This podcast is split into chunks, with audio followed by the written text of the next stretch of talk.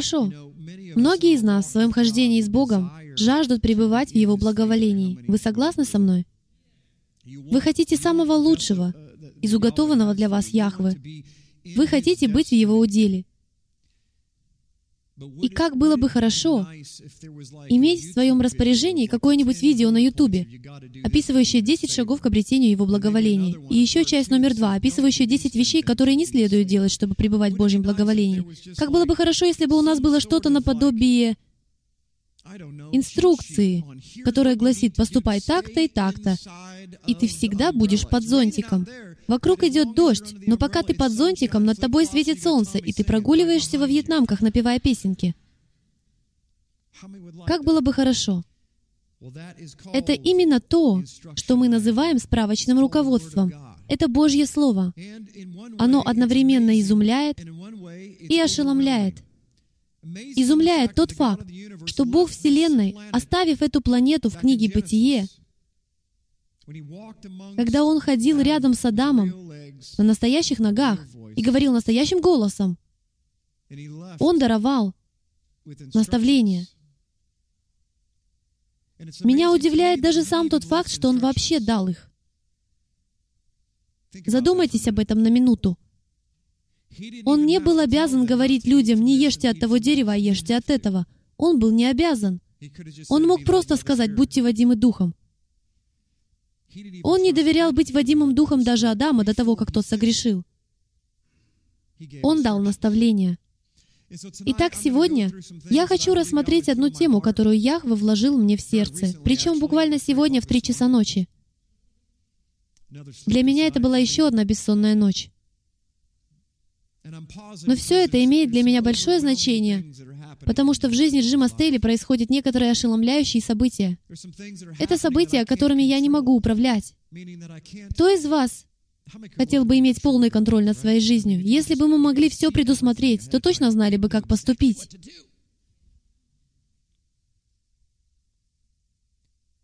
Но иногда вы выходите на улицу без зонта и попадаете под дождь.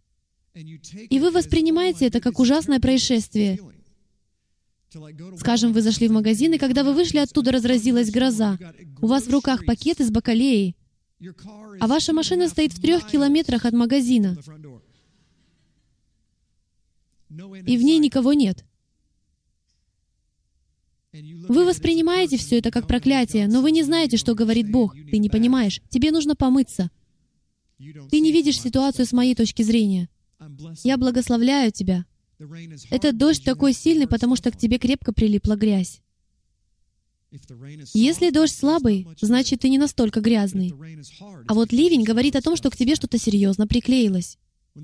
Когда придут жизненные бури и начнут происходить события, которые покажутся вам слишком тяжелыми, вспомните о том, что я только что сказал.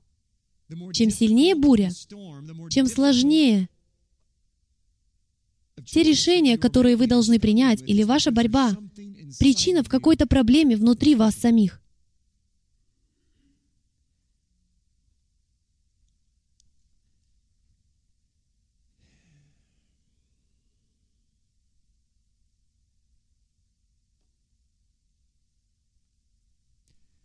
Итак, название этого учения, которое Бог дал мне сегодня в 4 утра, от избытка сердца говорят уста. Сила жизни и смерти внутри вас. Одно из понятий, которое нам сложнее всего охватить, как человеческим существам, это протяженность вечности. Позвольте уделить этому вопросу пару минут. Чувствую, что это надо сделать, хотя я этого и не планировал, чтобы вы имели немного представления Давайте вообразим, что где-то во Вселенной живет маленькая птичка, которая один раз в миллион лет прилетает на Землю. Земля же выглядит не так, какой мы видим ее сегодня, а представляет собой однородную массу, огромный шар из песка, просто для иллюстрации. Итак, эта птичка один раз в миллион лет прилетает на планету Земля. Берет одну песчинку и уносит ее с собой во Вселенную. Прошли бы миллиарды лет, но вы не заметили бы абсолютно никаких изменений, потому что вокруг так много песка. Вы можете это представить? Птичка один раз в миллион лет забирает одну песчинку с одного небольшого пляжа, в то время как вся Земля наполнена песком до самого своего ядра. Вы не заметили бы никаких изменений, даже по прошествии миллиардов лет. И вот, когда птичка унесла полностью весь песок, вплоть до последней песчинки на ядре планеты, в вечности прошел только один день. Один день. Представлю это в виде математической формулы для тех из вас, кто, как и я, любят математику. Я воспользуюсь калькулятором, чтобы вы знали, что я ничего не придумываю.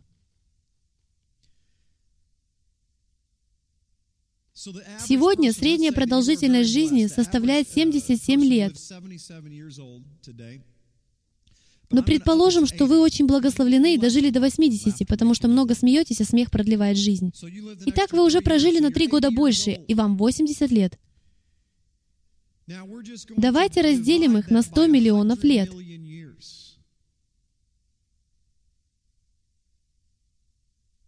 100 миллионов лет — это даже не вечность, далеко не вечность, хотя и очень длительный отрезок времени. Примерно столько, по мнению эволюционистов, развивалась Земля. Мы получаем 0,0000008. Если взять 80 лет и разделить их на 100 миллионов лет, то вы получите почти ноль. Вы смотрите на меня с непониманием. Позвольте объяснить смысл этих математических расчетов. Мой калькулятор не позволит выполнить такое деление. Я пытался, но если разделить 80 лет на миллиард, если вы используете калькулятор с разрядностью в 5, а мой имеет 7 или даже 8 цифр, то ваши 80 лет с точки зрения калькулятора, это ноль. Вы понимаете? С моей точки зрения, 80 лет — это большой промежуток времени. Подумайте, сколько всего произошло за один только последний год. Просто невероятно.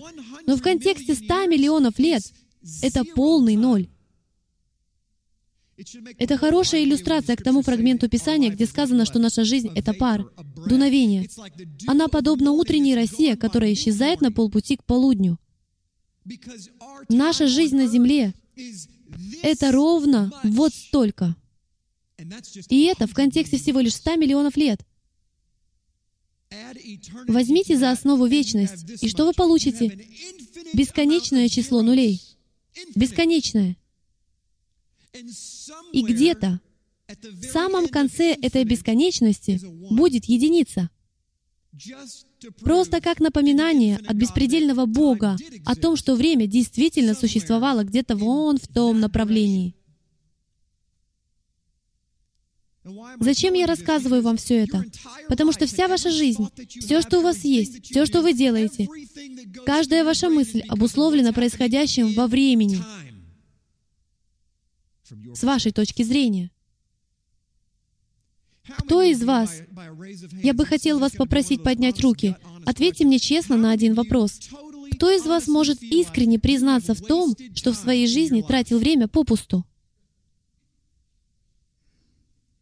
Поднимите руки. Я вижу, некоторые из вас подняли по три руки. Или мне это кажется? Это правда.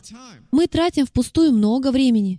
Но знаете ли вы, что каждое мгновение в вашей жизни записывается.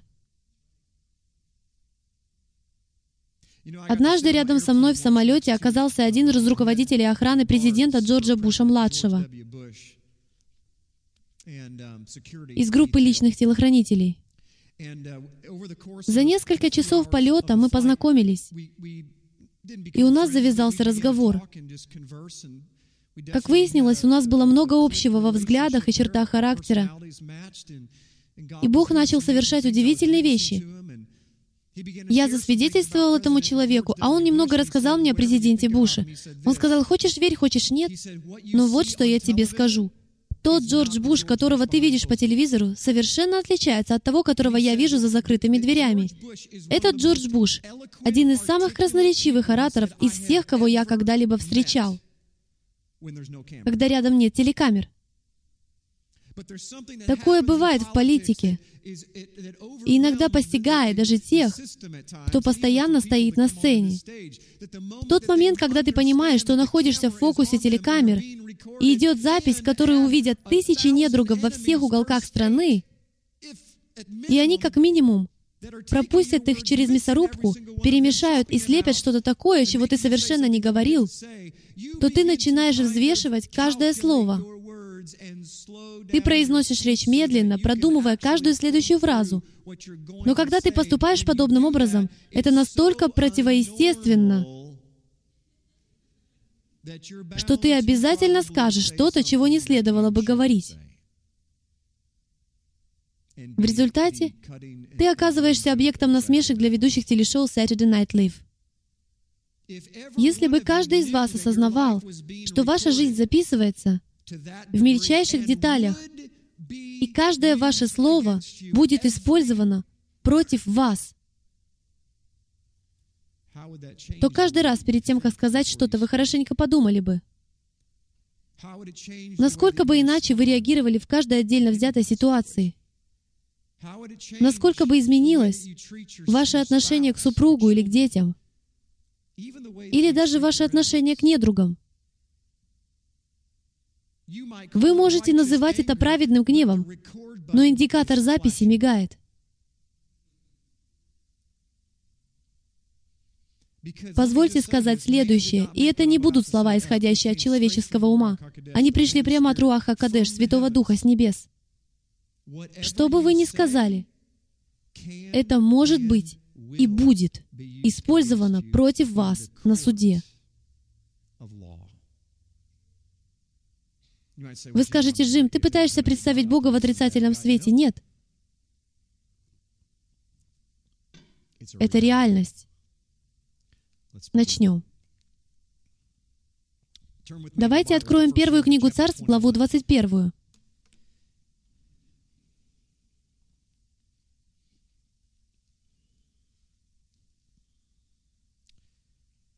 Первое Царств, глава 21. Я прочитаю историю, которая, возможно, вам неизвестна. Здесь говорится о Давиде, тот период, когда он еще не стал царем. Царем был Саул. И проблема заключалась в том, что он начал завидовать Давиду из-за одной своеобразной песни, в которой говорилось, что Саул убил тысячи, но Давид — десятки тысяч. Можно сказать, что Давид стал более популярным, чем Саул. И хотя однажды Саул и Давид были очень близки, теперь пропасть между ними становилась все больше. И пришел Давид к Номву, к Ахимелеху, священнику, и смутился Ахимелех при встрече с Давидом и сказал ему, «Почему ты один, и никого нет с тобою?» Другими словами, ты такой высокопоставленный человек, и я признаю твой статус. Так почему же ты один? Что происходит? И сказал Давид Ахимелеху, священнику, «Царь поручил мне дело и сказал мне, пусть никто не знает, зачем я послал тебя и что поручил тебе. Поэтому людей я оставил на известном месте. Итак, что есть у тебя под рукою, дай мне, хлебов пять или что найдется. И отвечал священник Давиду, говоря, «Нет у меня под рукой простого хлеба, а есть хлеб священный». В конце концов, он дал Давиду хлеб из святилища со стола хлебов предложения, которые предназначались только для священника.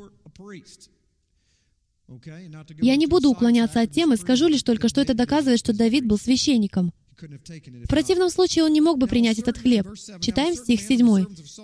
«Там находился в тот день пред Господом, предстоял перед Яхве один из слуг Сауловых по имени Доик и Думиянин, начальник пастухов Сауловых. То есть он просто стоял в стороне. И сказал Давид Ахимелеху, «Нет ли здесь у тебя под рукой копья или меча? Ни другого оружия, так как поручение царя, поручение Саула, было спешное». И сказал священник, «Вот меч Голиафа, филистимлянина, которого ты поразил в долине дуба, завернутый в одежду, позади Ефода. Невероятно! Вы только вдумайтесь в это. Для меня это просто какой-то абсурд. Меч Голиафа хранится у священника, первосвященника, за Ефодом, завернутый в холчевую ткань.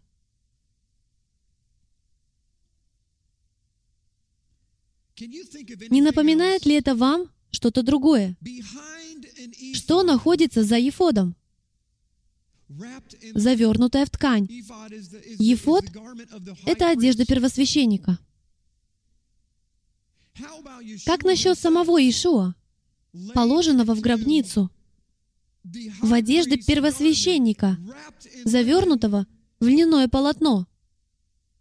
Подумайте о пророческом значении этого эпизода. Это тот самый меч, которым Голиаф намеревался убить царя Давида. Кто олицетворяет Иешуа? Царь Давид. Сатана был обезглавлен тем самым мечом, которым он планировал убить Иешуа, и который затем был завернут в полотно. Итак, священник сказал, «Вот меч Голиафа, возьми его. Другого, кроме этого, нет здесь». И сказал Давид, «Нет ему подобного, дай мне его». Давид убежал в Гев. И встал Давид, и убежал в тот же день от Саула, и пришел к Анхусу, царю Гевскому. И сказали Анхусу слуги его, «Не это ли Давид, царь той страны?» Хотя Давид еще не царь. Не ему ли пели в хороводах и говорили, Саул поразил тысячи, а Давид десятки тысяч? Давид положил слова эти в сердце своем и сильно боялся Анхуса, царя Гевского. Вы должны понять, что здесь происходит. Это забавно. Мне так и хочется спросить Давида, что ты делаешь, о чем ты думаешь? Ты хоть знаешь, кто этот Анхус? Это же царь филистимского города, из которого был родом Голиаф. Именно здесь жил Голиаф. Анхус — царь филистимлян, и Давид идет к нему. Мне бы тоже было страшновато, особенно если бы я держал в руке меч Голиафа. В общем, Давид был в таком отчаянии, что решился на совершенно безумный шаг. Причем с ним никого не было. Он был до смерти напуган. И это неудивительно. Хотя у Давида был меч Голиафа, вряд ли он смог бы им нормально орудовать и изменил лицо свое пред ними, и притворился безумным в их глазах, и чертил на дверях, и пускал слюну по бороде своей. Он вел себя как одержимый. И сказал Анху с рабам своим, потому что они привели Давида к нему, чтобы казнить. И сказал Анху с рабам своим, «Видите, он человек сумасшедший. Для чего вы привели его ко мне? Разве мало у меня сумасшедших, что вы привели его, чтобы он юродствовал предо мною? Неужели он войдет в дом мой? Давид был просто гений. Он унизил этих слуг, которые думали, что они делают хорошее дело. Я привел парня, который убил Голиафа. И что же они услышали? Уберите его отсюда. Зачем вы его привели? Вы ожидали, что меня это зрелище приведет в восторг? Но оно ужасно. Переходим к главе 22.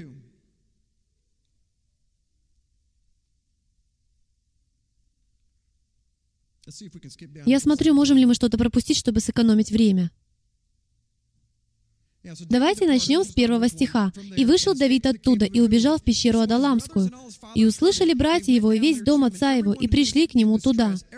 И собрались к нему все притесненные, и все должники, и все огорченные душой. И сделался он начальником над ними». Теперь вы знаете, что храбрые воины Давида были беглыми должниками и отчаявшимися изгоями. И сделался он начальником над ними, и было с ним около четырехсот человек. Оттуда пошел Давид в Масифу Моавицкую и сказал царю Моавицкому, «Пусть отец мой и мать моя побудут у вас, доколе я не узнаю, что сделает со мной Бог». И привел их к царю Моавицкому, и жили они у него все время, доколе Давид был в вонном убежище. Но пророк Гад сказал Давиду, «Не оставайся в этом убежище, но ступай, иди в землю Иудину». И пошел Давид и пришел в лес Херет. И услышал Саул, что Давид появился, и люди, бывшие с ним. Саул сидел тогда в Гиве под дубом на горе, с копьем в руке. И все слуги его окружали его. И... Да, стих 8. «Что вы все сговорились против меня». Это слова Саула. «Вы все сговорились против меня, и никто не открыл мне, когда сын мой вступил в дружбу с сыном Моисея. И никто из вас не пожалел мне, и не открыл мне, что сын мой возбудил против меня раба моего, строить мне ковы, как это ныне видно». По сути, Саул здесь хнычет. «Вы все не проявили мужества, чтобы помочь мне в этой ситуации. Никто меня не любит». И отвечал Доик. Кто такой Доик? Тот идумиянин, который предстоял пред Господом, рядом с первосвященником. Он, собственно, ничего там не делал, а просто наблюдал. Доик видел, как пришел Давид и сказал, «Я делаю это по распоряжению царя. Мне нужен хлеб». Первосвященник ответил, «Хорошо». Он понятия не имел, что происходит, и потому дал Давиду хлеб и меч, и тот ушел. Это все, что видел Доик. И вот он выступил вперед, потому что увидел благоприятную возможность стать героем.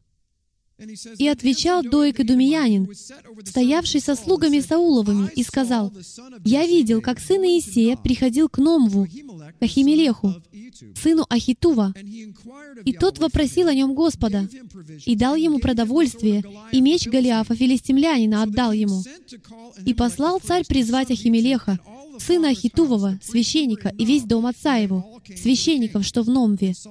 И пришли они все к царю, и сказал Саул, «Послушай, сын Ахитува». И тот отвечал, «Вот я, господин мой». И сказал ему Саул, «Для чего вы сговорились против меня, ты и сын Иисея? Что ты дал ему хлебы и меч, и вопросил о нем Бога, чтобы он восстал против меня и строил мне ковы, как это ныне видно?» И отвечал Ахимелех царю и сказал, «Кто из всех рабов твоих верен, как Давид?» Он и зять царя, и исполнитель повелений твоих, и почтен в доме твоем. Теперь ли я стал вопрошать для него Бога? Нет, не обвиняй в этом царь раба твоего и весь дом отца моего. Ибо во всем этом деле не знает раб твой ни малого, ни великого. И сказал царь, «Ты должен умереть, Ахимелех, ты и весь дом отца твоего». Саул не поверил. Не было никакого суда. Никто не провел расследование. Для вынесения приговора не было даже никаких фактов. Только один свидетель. Саул решил нарушить Тору.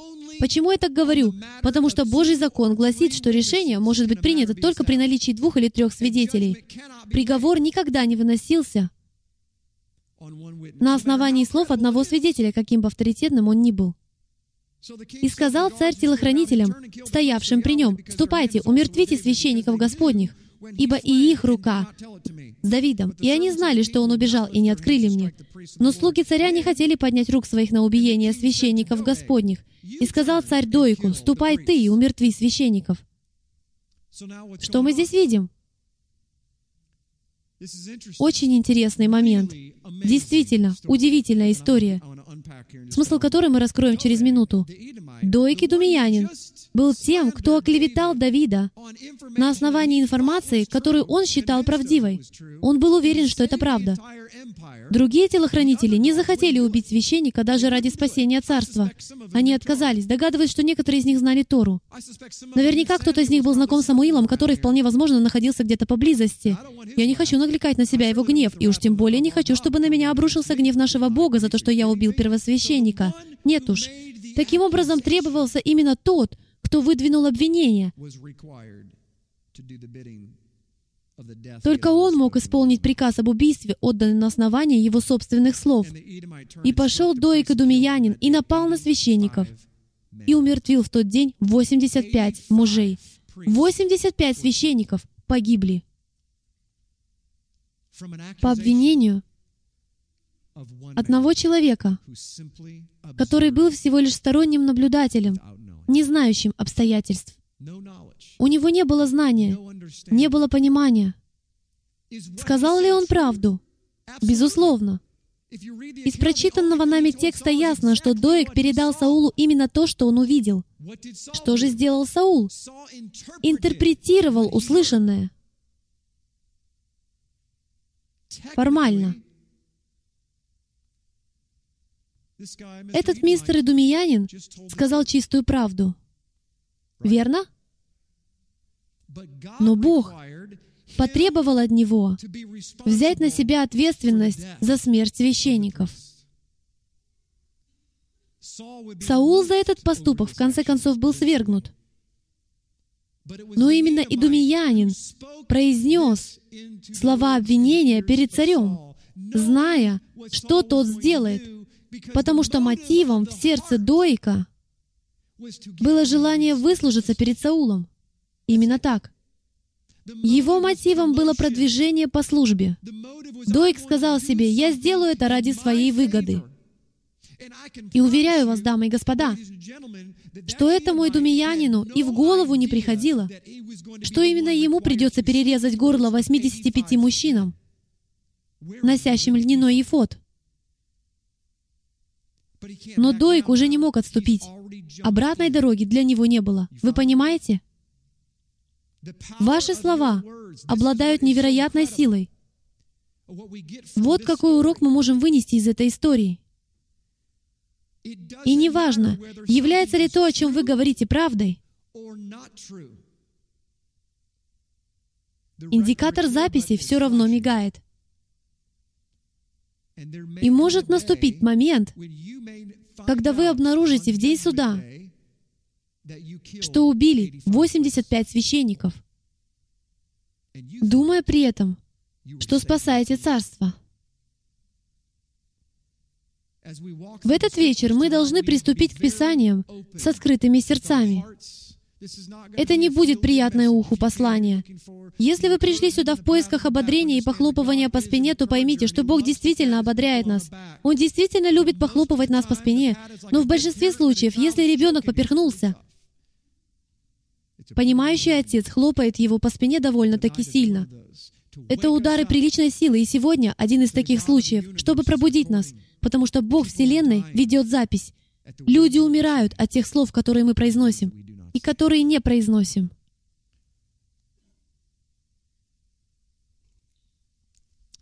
Кто из вас знает, что есть фрагмент Писания, говорящий о семи смертных грехах?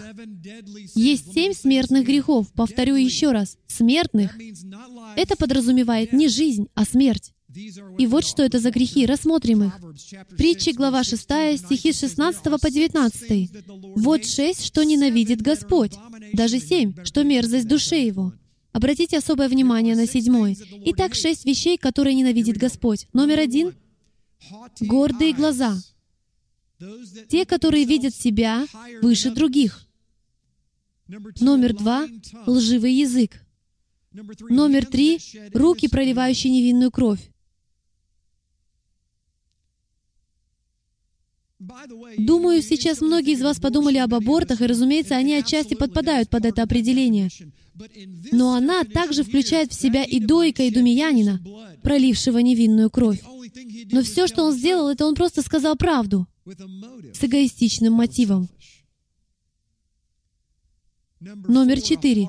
Сердце, кующие злые замыслы. Знаете, вам не обязательно сидеть и размышлять о том, как бы взорвать сегодня какой-нибудь мост. Многие из нас и без этого замышляют зло в своих нечестивых планах. Английское слово, которому здесь соответствуют «злые», по своей этимологии происходит от слова «сплетенные». Это две нити, свитые вместе, наподобие тех, которые используются в свечах. Вот что значит «злой». Что-то взаимосвязанное, переплетенное. Не просто зло в чистом виде. У меня нет времени углубляться в эту взаимосвязь. Скажу лишь, что есть разница между чистым злом и тем, что переплелось. Дерево познания добра и зла — пример такого сплетения. Это была смесь добра и зла. Номер пять. Ноги, быстро бегущие к злодейству. Что это значит? Мы — общество, получающее удовольствие от ужасных сцен. Разве нет? Сейчас я вам это докажу. Кто из вас не стоял в километровых пробках, которые возникли просто из-за аварии на встречной полосе шоссе? Вы когда-нибудь задавались вопросом, почему так происходит? Почему из-за той аварии заблокирована наша сторона шоссе? Знаете почему? Потому что нам нравится глазеть на безумные вещи, на вещи, которые будоражат нас. Вы можете идти по супермаркету и услышать, как кто-то реально очерняет кого-то своими словами, и вы сразу же замедляете шаг. О чем это они там говорят? По-моему, они упомянули женщину из нашей церкви. Интересно, интересно. Нам нравятся подобные вещи. Знаете, что это такое? Ноги, бегущие к злодейству. Шестое. Лжесвидетель, наговаривающий ложь. Лжесвидетель, сеющий ложь. Возможно, следующее утверждение изумит вас, но исходя из того, что мы только что прочитали, Доек и Думиянин был лжесвидетелем, разве нет? Он создал впечатление, что священник сделал что-то неправильное. Он сказал правду и был абсолютно уверен, что поступает правильно. Но на Божьем суде его назвали бы лжесвидетелем, наговаривающим ложь. Видите ли, это не обязательно должна быть умышленная ложь. И этот факт меня очень пугает, дамы и господа, потому что вы можете, по сути, говорить правду, не зная при этом, что кого-то убиваете, и в конце концов услышать обвинение на Божьем суде. Во лжи. Это все значительно усложняет. И потому нам следует быть осмотрительными и сдержанными в словах. Мы так часто первыми голосуем за самих себя, чтобы стать мэром нашего города. Но реальность такова, что лучше бы вам опустить руку, потому что вполне вероятно, вы не настолько уж компетентны, как думаете. Пусть лучше кто-то другой проголосует за вас. Седьмое. Мерзость душе его, сеющий раздор между братьями. Это мерзость. Чему еще применяется это слово? К жертвоприношениям идолам на высотах. Астарте и Ваалу. Это мерзость. Библия также называет мерзостью ритуал, когда детей бросали в огонь, в жертву Молоху. Вы видите контекст этого слова? Убийство младенцев, которых сжигали заживо. Здесь используется то же самое слово. Сея раздор между братьями или разрушая чью-то репутацию, о чем мы поговорим через минуту, вы уподобляетесь человеку, который живьем сжигает ребенка на языческом жертвеннике. С точки зрения Божьего суда, вы вредитель. Нам известны всего лишь несколько молитв Иешуа. И наверху списка молитва «Отче, да будут они что? Едины, как мы едины». Цель Яхве, цель Бога — сделать нас едиными. Нам не всегда удается ладить друг с другом, но мы должны быть сплоченными. Сегодня мы слышим обращение к воинам. Оно показывает вам, что вы солдат в Божьем Царстве. А некоторые из вас не знают правил, и на вас даже нет доспехов. Вам кажется, что вы в доспехах, но даже не догадываетесь, что они не защитят вас. День суда. Идем дальше. Дадим определение.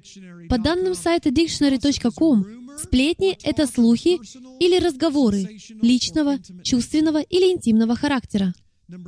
Сплетник — это человек, постоянно распространяющий интимные или личные слухи и факты о других людях. Рассмотрим еще один термин, который встречается очень часто. Я бы даже сказал в большинстве случаев. Это слово «клевета». Многие из нас не знают его определения и чем клевета отличается от сплетен. Я поделюсь с вами определением, которое также взято с сайта dictionary.com, и еще одним определением из сферы юриспруденции. Существует юридическое определение клеветы. Кто из вас знает, что мы сегодня живем в обществе, погрязшем в судебных тяжбах? Люди подают друг на друга в суды по малейшему поводу. Знаете ли вы, что большинство исков в судебных инстанциях нашей страны приходится именно на обвинение в клевете? И причина кроется в определении клеветы. Это устная передача ложных утверждений наносящих ущерб чьей-либо репутации. Вы знаете, как это называется в Библии? Убийством. Клевета убивает. А с убийством связана одна из десяти заповедей. Ложными утверждениями вы разрушаете чью-то репутацию, но позвольте задать следующий вопрос. Сказано ли здесь, что вы должны знать, что эти утверждения ложны? Нет. В действительности вы даже можете быть уверены, что говорите правду. Разве то, что сказал Доик и Думиянин, не было правдой? Он сказал правду. Таким образом, в гражданском суде Ваша мотивация не имеет никакого значения. Вы не можете стать перед судьей и заявить, «Знаете, когда я это сказал, я думал, что это правда. Я был уверен, что поступаю правильно, разглашая информацию о том и об этом». Но судья скажет, ваши действия были противоправными. Поскольку вы говорили неправду, это называется клевета, и вы нарушили законодательство Соединенных Штатов. Наденьте на него наручники и уведите для исполнения наказания. Второе определение. Ложное или злонамеренное утверждение или донесение о ком-либо. Опять-таки, вы не обязательно знаете, что ваши слова лживы. В этом и заключается сложность. Насколько часто мы целенаправленно обижаем других и лжем о них? Очень редко, если вы последователь Мессии. Вы не должны заниматься подобными вещами, но как часто мы рассказываем другим что-то, что считаем правдой?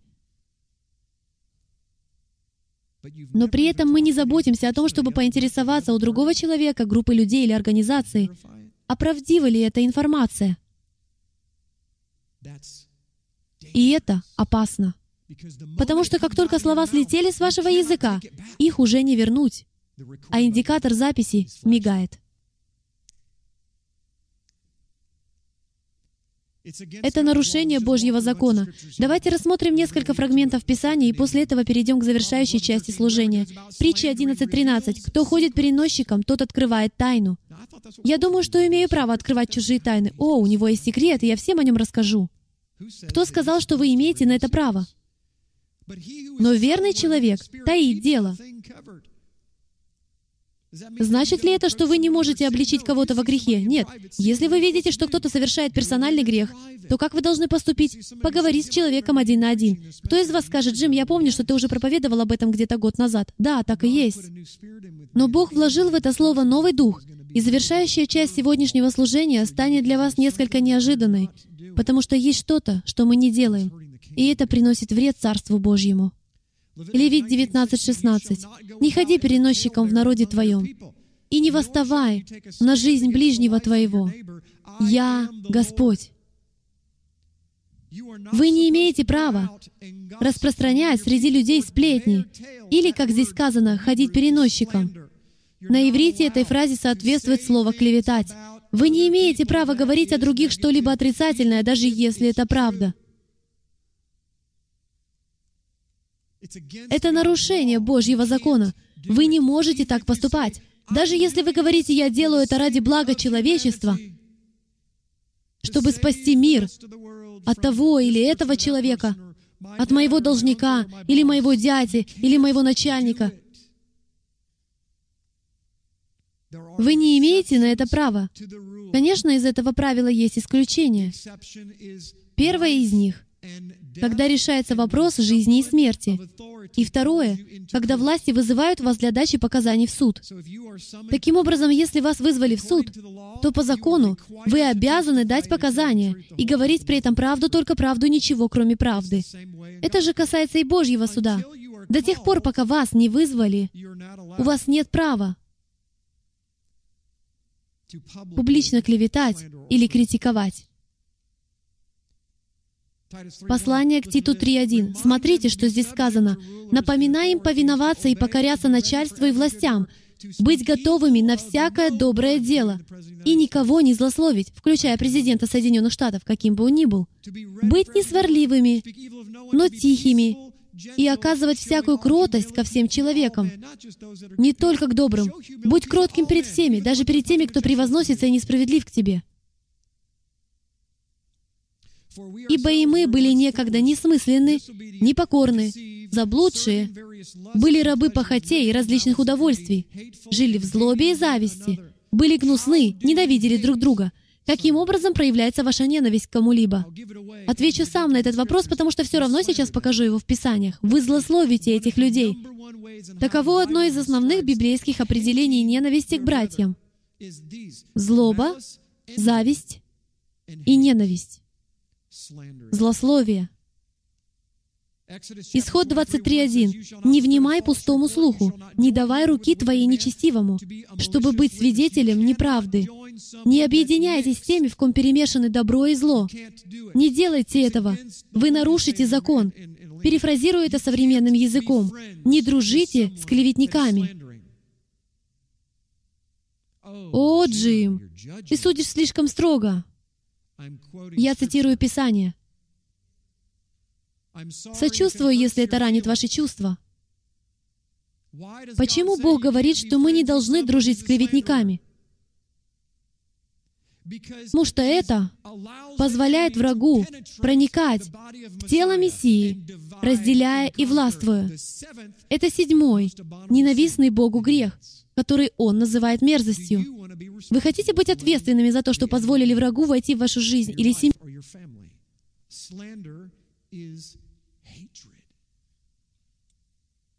Сейчас вы, наверное, думаете, я так не поступаю. В таком случае будьте внимательны, чтобы это не стало актуальным и для вас.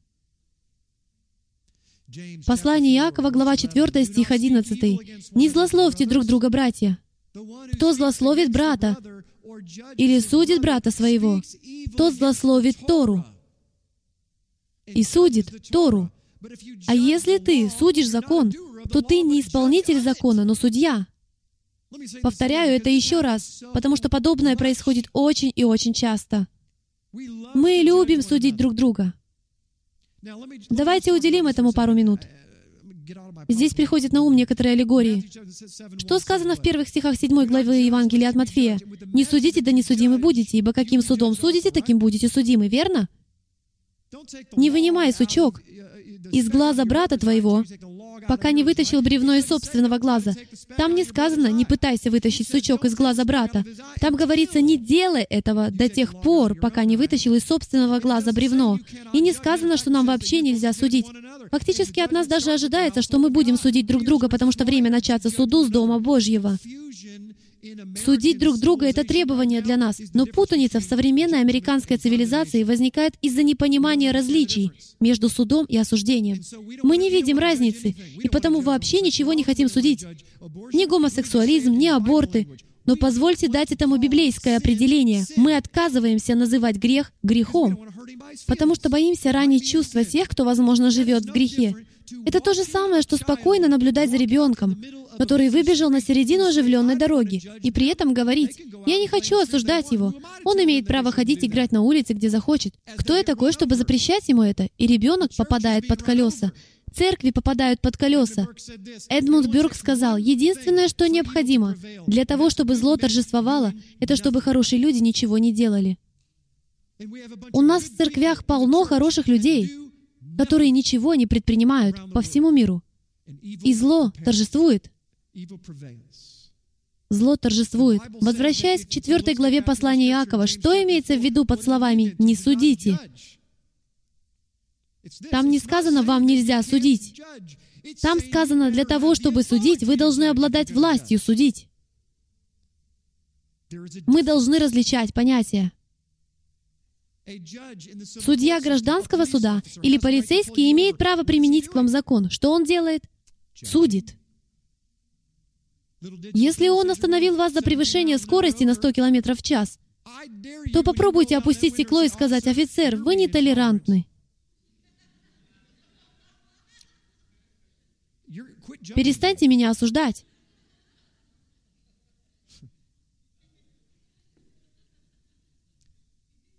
а затем опять как можно быстрее поднять стекло. Но вы далеко не уедете. Нельзя сказать, что мы вообще не можем судить. Просто вы должны иметь право на это. Если же у вас его нет, то держите язык за зубами и молитесь. У вас есть право на это, если вы видите что-либо противозаконное. Например, гуляя по лесопарку, вы увидели драку. В таком случае вы обязаны найти поблизости полицейского. Вы обращаетесь за помощью к полиции. Что это значит? Вы просите разобраться судью. Но вы не уполномочены вмешиваться в ход судебного разбирательства. Но что делать, если полицейского поблизости не оказалось? Вы должны как можно быстрее сообщить о том, что происходит. Все-таки в драке участвует десяток человек. Ваша задача — не судить, а сообщить о том, что вы видите, ничего не придумывая. Вы не знаете, почему они дерутся. Вы просто видите драку и не в состоянии разобраться, кто из этих парней хороший, а кто плохой. Вы не можете судить, но можете сообщить. Идем дальше. Если вы выносите суждение о ком-то, не обладая полномочиями судить этого человека, то вы в буквальном смысле судите Тору. Почему? Потому что в Библии сказано, что Тора — это судья. Это фундаментальное справочное руководство, которое будет использоваться в конце времен Иешуа Мессии. Он воспользуется своим собственным словом, чтобы судить людей. Поэтому, если вы используете слово для того, чтобы судить других, но Он не наделял вас властью судить, вы отбираете власть у Мессии, делая судьей самого себя. И скажу вам, дамы и господа, в день суда это станет свидетельством против вас. Вот почему мы не имеем права судить о том, чего вообще не знаем, но даже если бы и знали, самое лучшее, что мы можем сделать, это молиться, согласно Писаниям. Знаете почему? Потому что в Библии сказано, если вы не смиряетесь и не молитесь, то вы становитесь уязвимыми для врага, который может увлечь ваше сердце в осуждение других и сделать вас расположенными к горечи, гневу и погубить. Так часто, когда вы видите что-то действительно ужасное и осуждаете, или судите кого-то за то, что он убил маленькую девочку, в вас поднимается гнев. Это совершенно нормально.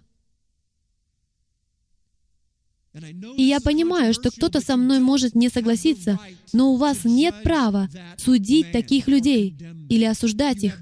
Вы вправе заявить о том, что их поступок — это грех. Но даже в такой момент я говорю вам о том, что мне показал Бог. Будьте крайне осторожны с тем, чтобы называть что-либо грехом, если только вы не знаете абсолютно всех подробностей и не услышали подтверждение от двух или трех свидетелей в зале суда, где будут даны показания и проведены перекрестные допросы. У нас нет права смотреть на кого-то, кто сидит через проход от нас и говорит, «Мне не нравится, как они одеты», и судить их. Вы их не знаете. Возможно, вы и правы. В таком случае сделайте что-либо, чтобы помочь им. Когда вы указываете на кого-то пальцем и высказываете ему, или даже не ему, а кому-то другому, о том, как он не прав, это содействует не укреплению, а разделению Божьего Царства. Надеюсь, вы поняли мою мысль. Пустое благочестие. Послание Иакова, глава 1, стих 26. «Если кто из вас думает, что он благочестив и не обуздывает своего языка, но обольщает свое сердце, у того пустое благочестие». Послушайте, вы можете сказать, «Знаешь, я помню наизусть всю Библию, я следую Писаниям, Божьему Слову, я соблюдаю шаббат, ем только яблоки, в общем, делаю все, чего от меня ожидает Бог».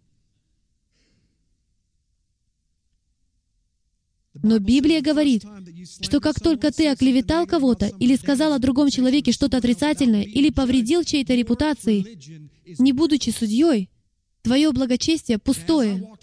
Когда я начал исследовать эти фрагменты Писания, они сильно взволновали меня. Их категоричность заставила меня занервничать. Если Бог действительно имеет в виду, о чем Он говорит — то это значит, что каждый, кто систематически поступает подобным образом, представ однажды пред Богом, в буквальном смысле услышит следующее. «Твое благочестие пустое. Мне все равно, сколько людей ты воскресил из мертвых во имя моего сына, сколько бесов ты изгнал, сколько болезней исцелил. Это не имеет значения. Отойди от меня. Ты нечестивый беззаконник». Господи, подожди минуту. Я же соблюдал Твой закон. Я изучал его. Я каждую неделю посещал богослужение. Я делал то и это. Но Он скажет, Твое благочестие пустое, потому что я могу показать Тебе, сколько вреда Ты причинил моему царству. Ты, сам того не зная, убил 85 моих священников. И Он выведет эти мгновения на экран.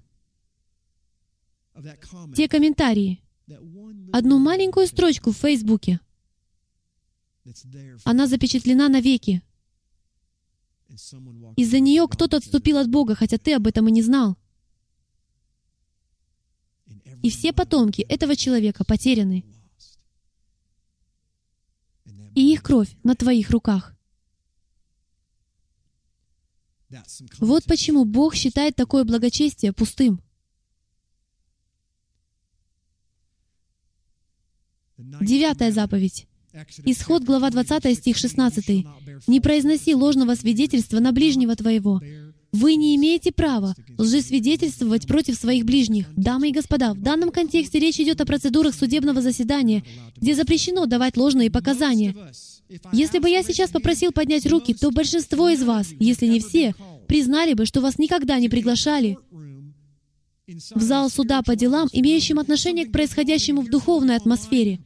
Случилось что-либо ужасное, или вы прочитали о чем-то в интернете, или что-то другое, но это никогда не рассматривалось в зале суда. Не было создано никакой следственной комиссии, вас ни разу не вызывали для дачи показаний. И вы лжесвидетельствуете за пределами зала суда. Насколько же более суровым будет наказание тому, кто дает ложные показания за пределами суда? Некоторые из вас очень сильны в проповедовании. Но будьте внимательны, потому что есть что-то, чего вы не делаете. И из-за этого становитесь виновными во всем, о чем я сейчас говорю. И меня это тоже касается. Когда Бог показал мне это, я был потрясен до глубины души. Послание к римлянам, глава 2, стих 1. «Итак, не извинителен ты, всякий человек, судящий другого, ибо тем же судом, каким судишь другого, осуждаешь себя». Потому что судя другого, здесь слово «судья» можно было бы саркастически заключить в кавычки. Ты делаешь то же. Нет, нет, я такого не делаю. Вот тот человек делает, а я нет. И тогда Яхва говорит, остановить, перемотать назад, воспроизвести. Загорается большой экран, и на него выводятся ваши грехи. И тогда вы говорите, «О, останови, не надо!» Это были показаны только твои слова. А теперь давай посмотрим мысли. Господи, пожалуйста, не надо. Я не думал, что так будет. Я не знал, что ты записываешь мои мысли. И ты еще пытаешься сказать тому человеку, что он совершил ошибку или грешит? Ты со своего судейского трона услышал о чем-то, что случилось за тысячу миль от тебя, и даже на четверть, не зная всей правды, решил, что у тебя есть право высказать свое мнение и вынести свое суждение, не выслушав аргументов другой стороны. Ты убил 85 моих священников. Вы делаете то же самое, потому что в Библии сказано, «Ибо все согрешили и лишены славы Божьей». Каждый из нас совершает ошибки. Всем этим я не хочу сказать, что мы должны оставить людей наедине с их грехами, вовсе нет. Но, друзья мои, есть определенный порядок. Если вы следуете за Богом Авраама, Исаака и Иакова, то у него для подобных случаев есть определенная схема и план. И лучше нам их придерживаться. К сожалению, находясь в рассеянии, мы представляем собой хаотическое сообщество. У нас нет достаточного числа общин. По всему миру существует множество независимых подрядчиков, которые любят Бога всем своим сердцем, душой, разумением и крепостью. И они независимые подрядчики, потому что также подчиняются власти судьи. Хотя, возможно, у них нет поместной общины, они точно так же подвергнутся суду. Некоторые из вас прекрасно понимают, о чем я сейчас говорю. Вы находитесь неизвестно где, но все равно всем своим сердцем любите Яхве и подчиняетесь Его Слову. Это значит, что вы также подчиняетесь судебной системе, наилучшей из тех, которые находятся неподалеку от вас. Но есть и другие, как внутренние, так и внешние, которые в своем сердце постоянно бунтуют.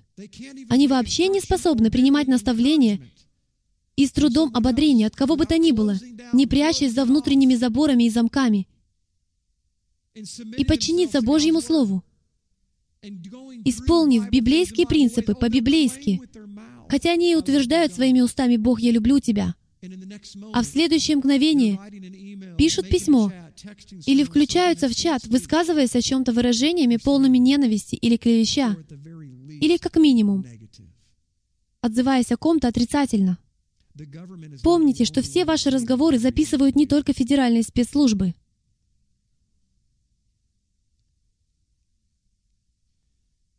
Послание к римлянам, глава 1, стих 28. «И как они не заботились иметь Бога в разуме, то предал их Бог превратному уму, делать непотребство, так что они исполнены всякой неправды, блуда, лукавства, корыстолюбия, злобы». Взгляните на этот перечень и на очередность пороков. Они всегда следуют в одном и том же порядке.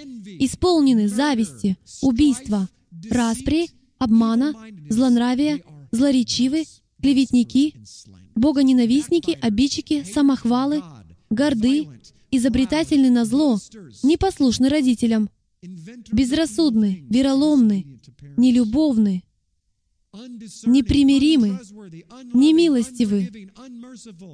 Они знают праведный суд Божий. Послушайте, они знают праведный Божий суд.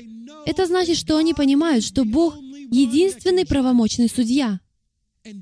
Но все равно делают все это.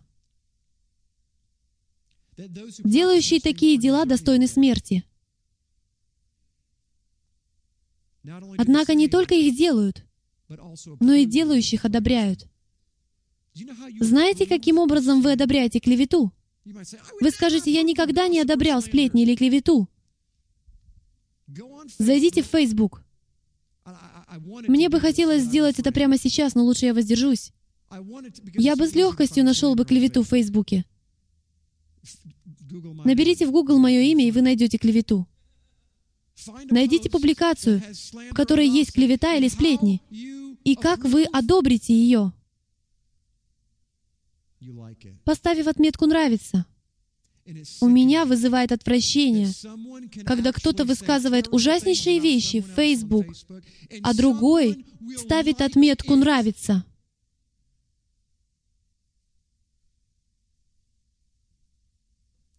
То, что я сейчас скажу, прозвучит пугающе.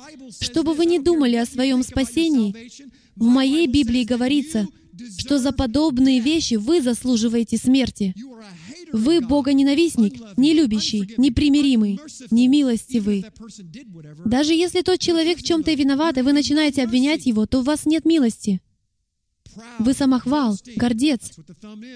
Не это ли символизирует кнопка с поднятым вверх большим пальцем? Злоречивый. Послушай, что скажу по секрету. О, меня никогда еще так не называли. Охотно верю, но этот вопрос крайне серьезен. По сути, это единственная тема во всей Библии, где в качестве наказания для подобных пороков определена смерть. Бог ненавидит их. Это мерзость для Него. Он говорит, что такой человек заслуживает смерти. Разумеется, говоря обобщенно, каждый грех заслуживает смерти, но этот список стоит особняком. Кроме него, во всей Библии вы, по сути, не найдете менее десяти грехов, которые в индивидуальном порядке заслуживали бы смерти. Он оказался в одном ряду с гомосексуализмом, прелюбодеянием, идолопоклонством и убийством младенцев. Вот это да! Отметка «Нравится» в Facebook? Советую вам пересмотреть свое отношение к подобным вещам, потому что все ваши «нравится» и «не нравится» записываются. Индикатор записи мигает. В день суда Бог покажет вам все это и спросит, «Ты действительно был согласен с этой клеветой? В самом деле?» Ты убил 85 моих священников. Притчи 18.9. Слова наушника как лакомство, и они входят во внутренность чрева. Все любят лакомство, все любят шоколад. Сплетни именно такие. Они как шоколад. Каждый хочет откусить кусочек. И мне, и мне кусочек. Давай все, что есть. Но вы не знаете, что внутри яд. Второе послание к Коринфянам, глава 12, стих 20. «Ибо я опасаюсь, чтобы мне, по пришествии моем, не найти вас такими, какими не желаю. Также, чтобы и вам не найти меня таким, каким не желаете, чтобы не найти у вас раздоров, зависти, гнева. Вот начинается гнева, ссор, клевет, ябед, гордости, беспорядков. Опять тот же самый список. Другими словами, Павел говорит, все это происходит вокруг тех, кто занимается подобными вещами. Они критиканы, клеветники, сплетники, гордецы. Вокруг таковых всегда будет хаос. Где бы они ни появились, начинается беспорядок. Все вы, наверное, слышали выражение это взорвало мою страницу на Facebook. Кто-то что-то сказал, отрицательное или положительное, не обязательно отрицательное. И что происходит? На этой странице появляются сотни комментариев. Я знаю одного пастора, который сказал, что на этой неделе кто-то написал комментарий на Facebook-странице их церкви и начал мягко злословить. Ведь скольким из вас известно, что злословить можно и утонченно. Кто-то пожаловался о плохих взаимоотношениях с одним из своих детей. И люди начали высказываться. «О, мы так вам сочувствуем! Не можем поверить, что ваш сын так ужасно себя ведет!» Я в этом не участвовал. Это злословие. Вы представляете другого человека в отрицательном свете, на церковном веб-сайте. В день суда за такое может не поздоровиться. Все это происходило даже не на личной странице. И затем этот человек сказал, чтобы узнать остальные подробности, зайдите на мою страницу. И что же другие сказали на это? Вы не поверите. Знаете, что они сделали? Для них это стало отборным шоколадом. Их повели на убой, как Гензель и Гретель в сказке «Братьев Грим, потому что на той фейсбук-странице были представлены все сплетни и клевета, которые только можно найти. И они принялись злословить других. Нравится, нравится, нравится, нравится. Они не ведают, что творят. Притчи 25.18. «Что молот и меч и острая стрела, то человек, произносящий ложное свидетельство против ближнего своего. Дело в том, дамы и господа, что существует только два вида мечей. Два вида молотов и два вида стрел. Вы можете быть или в руке Яхвы, или в руке врага. Человек, произносящий ложное свидетельство, — это стрела в руке сатаны. Евангелие от Матфея 12.36. «Если не верите мне, послушайте это. Говорю же вам, что за всякое праздное слово, Какое скажут люди, дадут они ответ в день суда. Ибо от слов своих оправдаешься, и от слов своих осудишься. В иврите «давар» — слово — это действие. Это не философия, не произнесенное слово как таковое. Что происходит, когда говорит Бог? Что-то приходит в действие. Когда вы говорите, что-то начинает происходить, своими словами вы или созидаете, или разрушаете — как я уже говорил, Бог начал показывать мне все это сегодня в три часа ночи. И должен сказать, после этого я, наверное, больше не скажу ничего плохого ни о ком. И никогда. Теперь, встретив девушку с прической, ужасней которой в жизни не видел, я скажу, отличная прическа. Слава Богу, это ее единственный недостаток, и таким образом я проваливаю тест. Клеветник — глупец. Тем из вас, кто любит исследовать Библию, даю домашнее задание. Найдите все упоминания слова «глупец» и посмотрите, какой смысл в него вкладывается. Каждый, кто начинает исследовать это слово в библейском контексте, приходит в изумление от того, насколько сильно оно взаимосвязано с нашей сегодняшней темой. Иеремия 6.28. «Все они, упорные отступники, живут клеветою. Это медь и железо. Все они, развратители».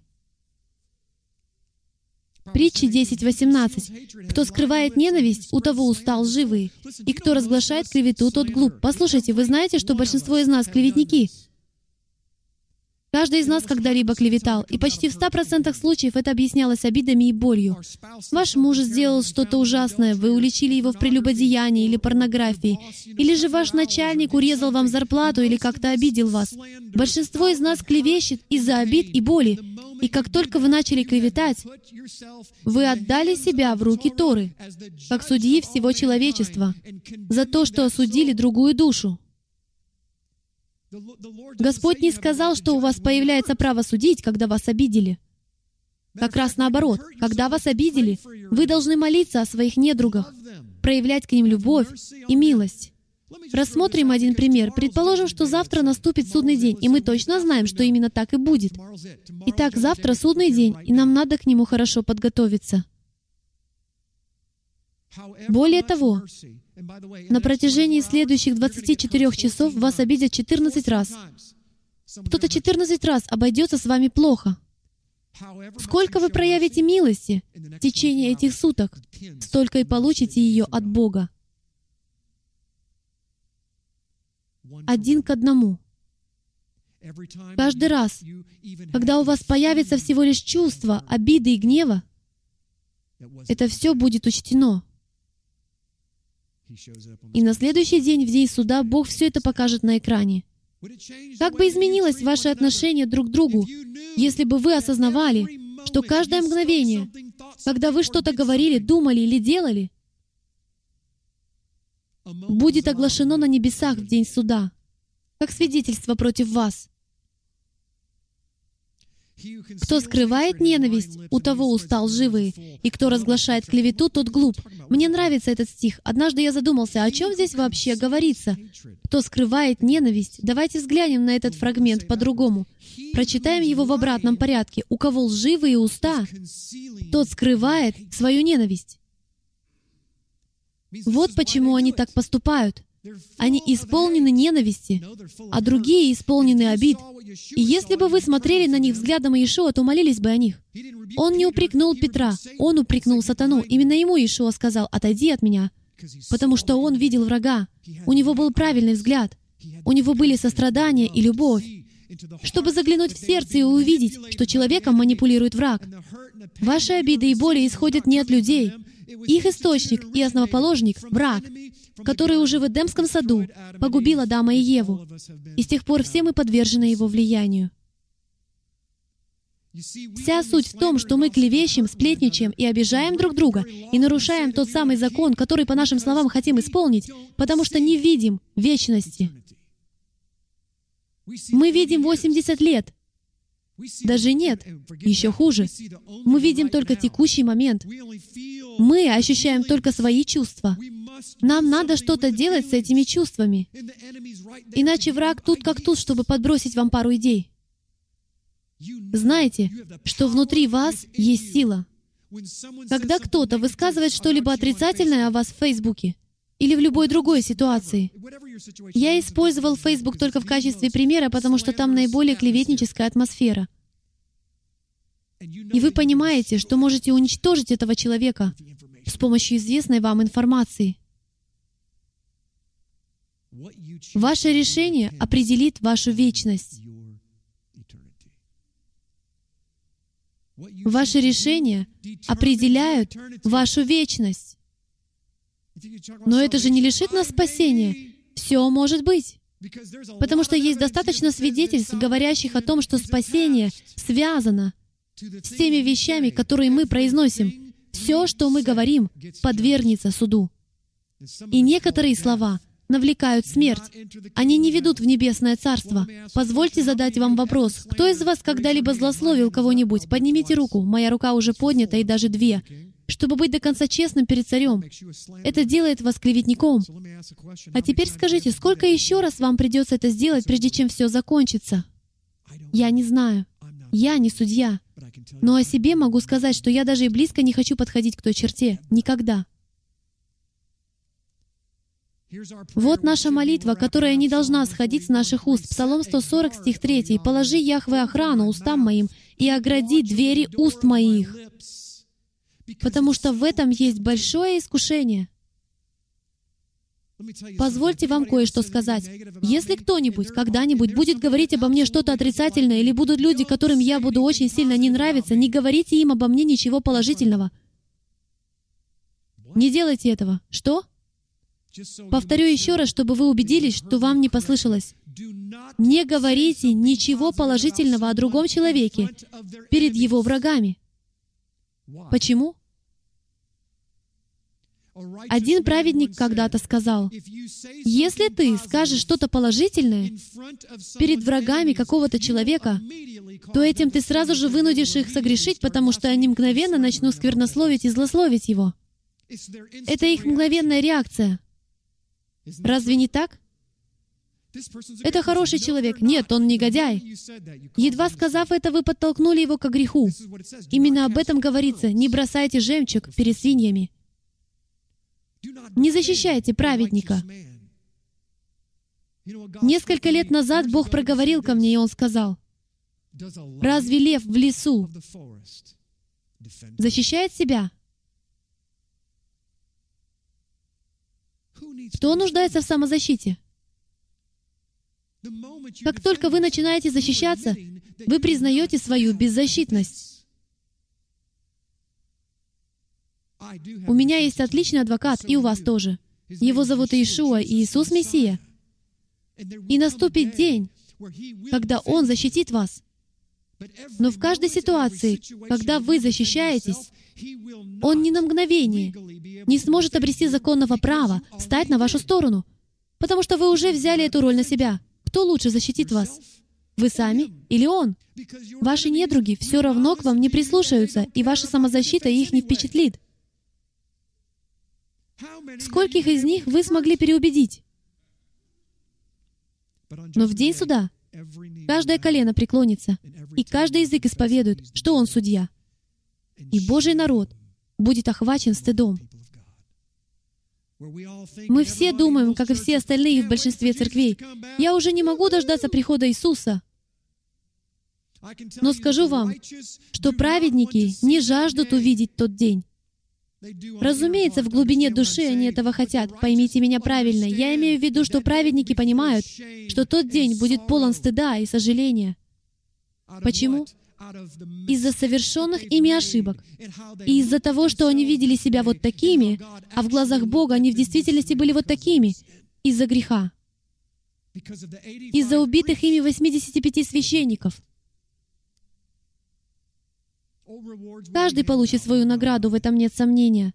Но в какой части царства вы хотите жить?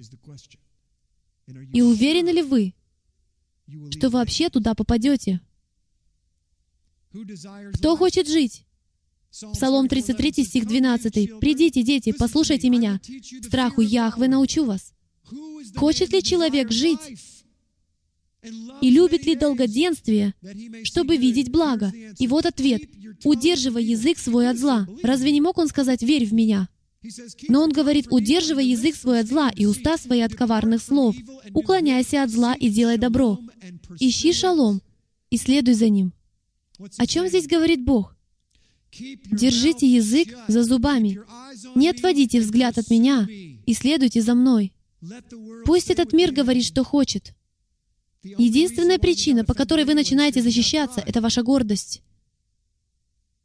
Пусть кто-то называет вас так, а другой эдак, а еще кто-то ложно обвиняет вас. Ну и что? Если вас это задевает, то значит вы еще недостаточно с этим сталкивались.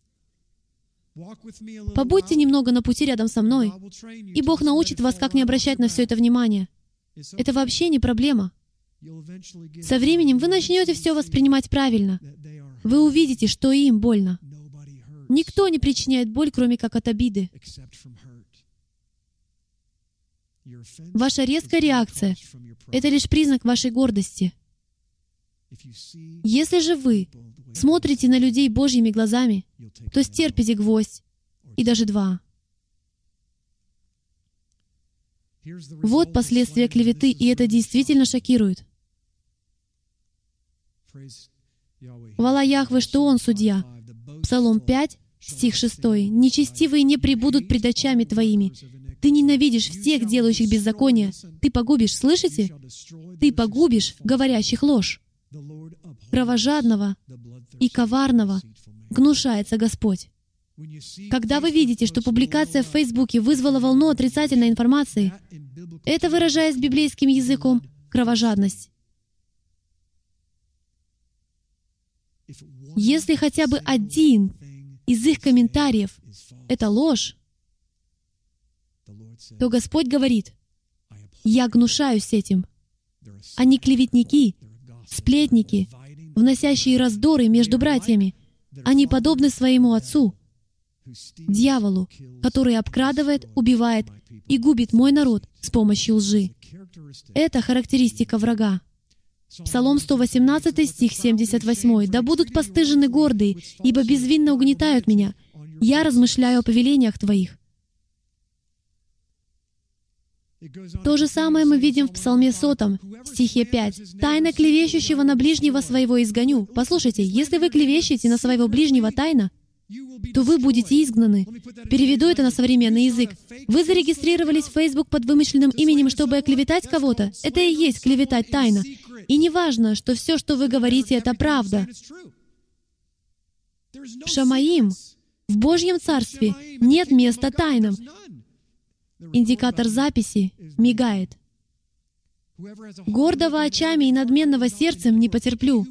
Не будет жить в доме моем, поступающий коварно, говорящий ложь не останется пред глазами моими. С раннего утра буду истреблять всех нечестивцев земли, дабы искоренить из града Господня всех, делающих беззаконие. Когда Бог придет, в Его доме или в Его народе не будет жить никто из делающих подобное. Или из тех, кто нажимает кнопку «нравится», или ничего не предпринимает. Именно так. Как много среди вас тех, кто читает, но ничего не предпринимает? Согласно Библии, это равноценно тому, чтобы самому писать подобные вещи. Мудрецы древности говорили, слушающие клевету или сплетни хуже клеветника и сплетника. Почему? Потому что у них есть шанс спасти жизнь. И надо лишь принять решение. Но они избирают позицию стороннего наблюдателя. Это то же самое, что спокойно наблюдать со стороны. Затем, как солдаты по приказу Гитлера расстреливают из винтовок евреев. При этом вы говорите, я же не нажимаю на курок. Я не ставлю оценок «нравится» или «не нравится». Но вы читали это, вы наблюдали за этим и ничего не предприняли. Вы не слуги моего царства, говорит Яхве. Вы наблюдатели, желающие получить ключи к моему царству. Должен сказать, для меня это вопрос невероятной важности — Это то, о чем мы сегодня уже упоминали. В наше время наилучшая платформа для клеветы — это, конечно же, Facebook. Просто невероятно, что мне приходится говорить об этом в библейском учении, проповедь о Фейсбуке. Но эта платформа влияет на множество жизней. Сколько людей покончили с собой из-за нее? Точнее, не из-за самой платформы, а из-за того, как ее используют. Просто невероятно. Одну из таких историй я услышал буквально пару дней назад. Кто-то создал Facebook-страницу только для того, чтобы оклеветать какую-то старшеклассницу. Там было сказано много разного, и все это было ложью. Девушка не перенесла этого и покончила с собой. И эти люди продолжали издеваться над ней после ее смерти. Это невообразимо.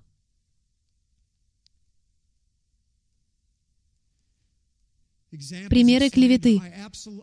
Я скопировал эти фрагменты из публикации обо мне. Найти их было несложно, так что на это не ушло много времени. Я привожу себя в качестве примера только потому, что так мне было легче всего найти образцы, иллюстрирующие суть данного вопроса.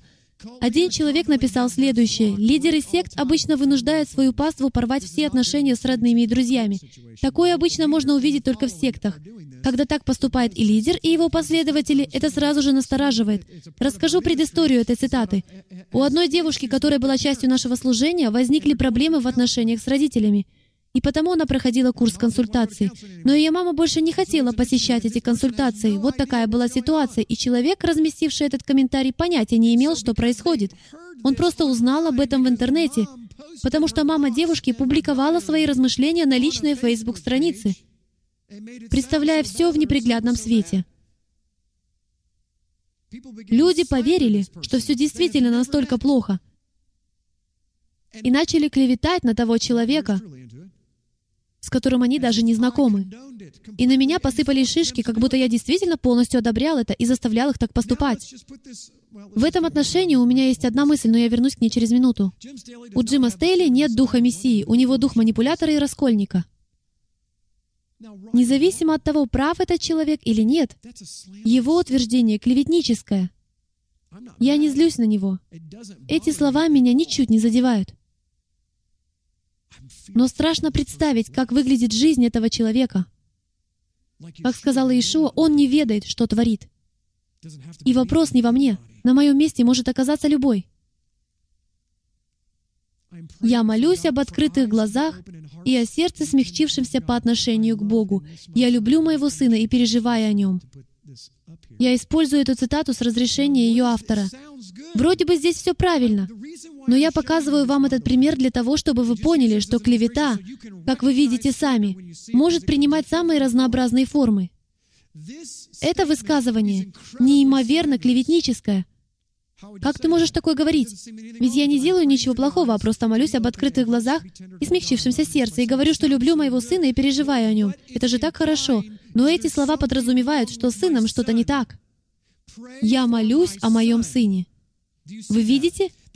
Пагубность этого высказывания заключается в том, что оно дает понять, что сын этой женщины плохо к ней относится, и именно потому за него и надо молиться.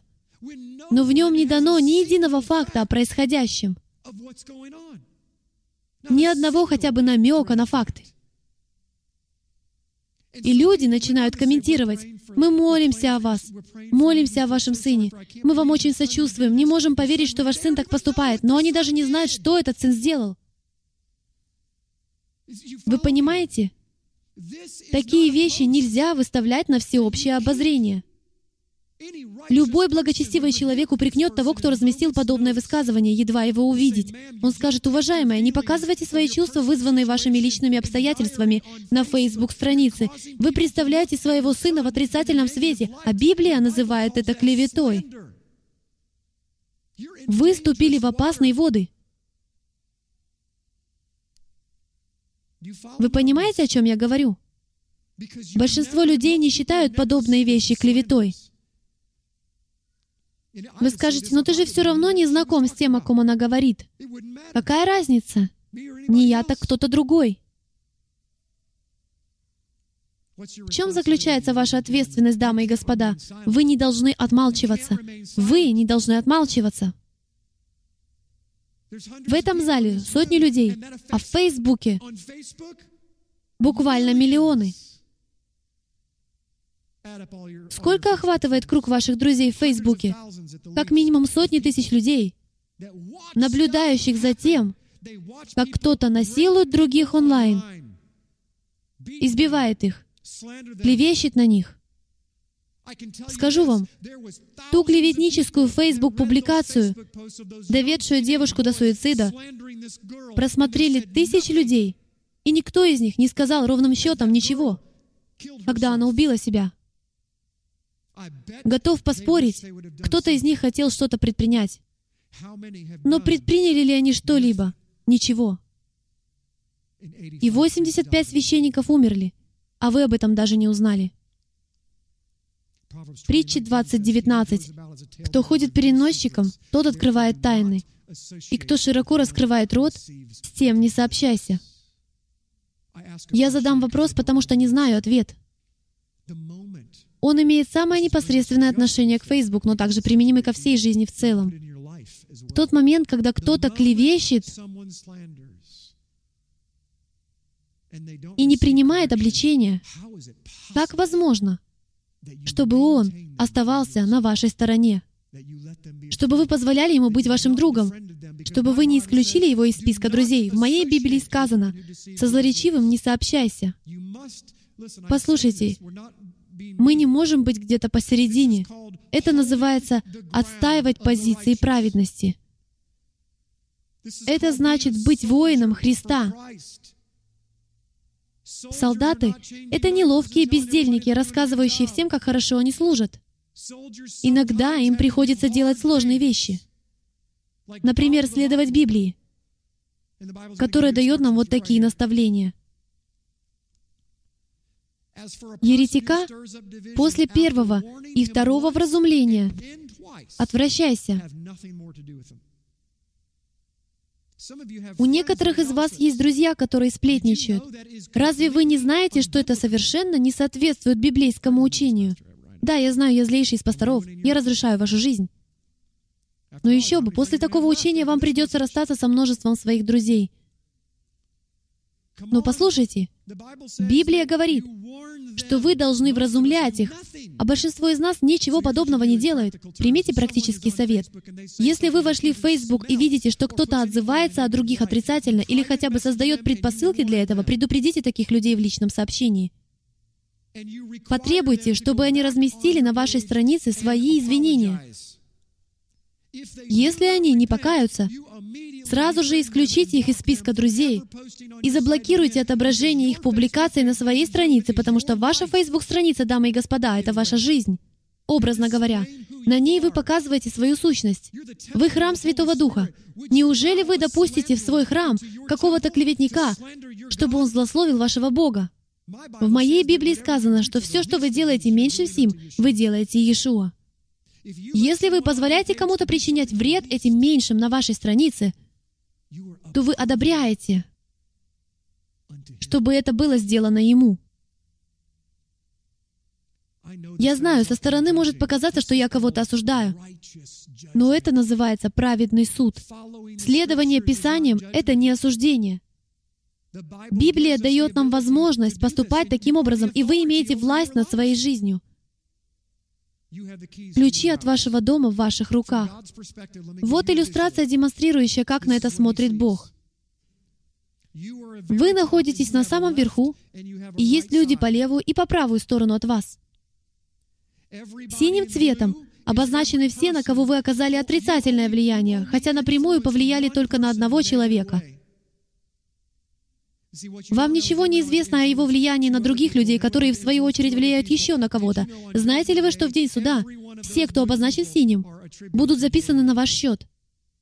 И с вас спросится за все отрицательное влияние, которое они оказали на царство.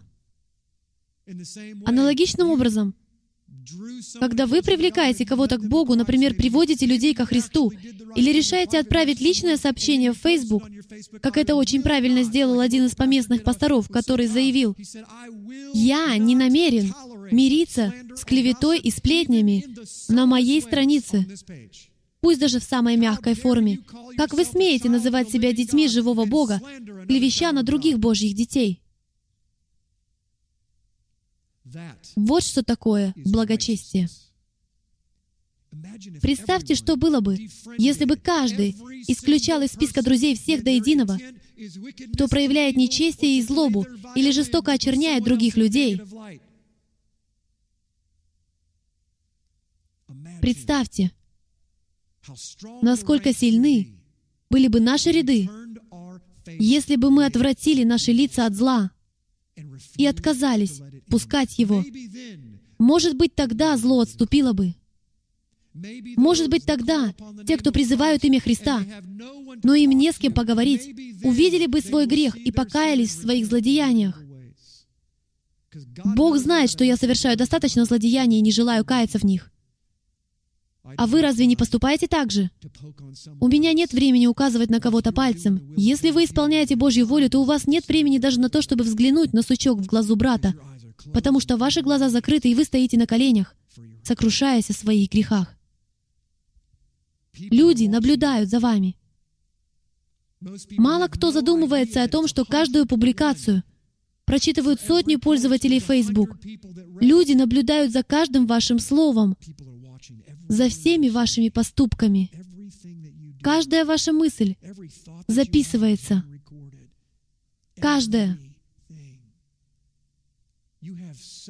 У вас столько возможностей оказать влияние. Используйте их для блага Божьего Царства. Не будьте сторонними наблюдателями. И вопрос не только в борьбе со злословием. Делайте что-то хорошее для других. Публикуйте слова ободрения. Пользуйтесь возможностью повлиять на кого-то. За вами наблюдают тысячи людей.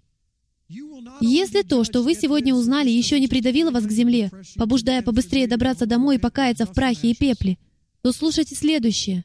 Вы будете судимы не только за каждое слово, каждую мысль и каждый свой поступок, но и за каждый случай, когда вы повлияли на Небесное Царство, как отрицательно, так и положительно.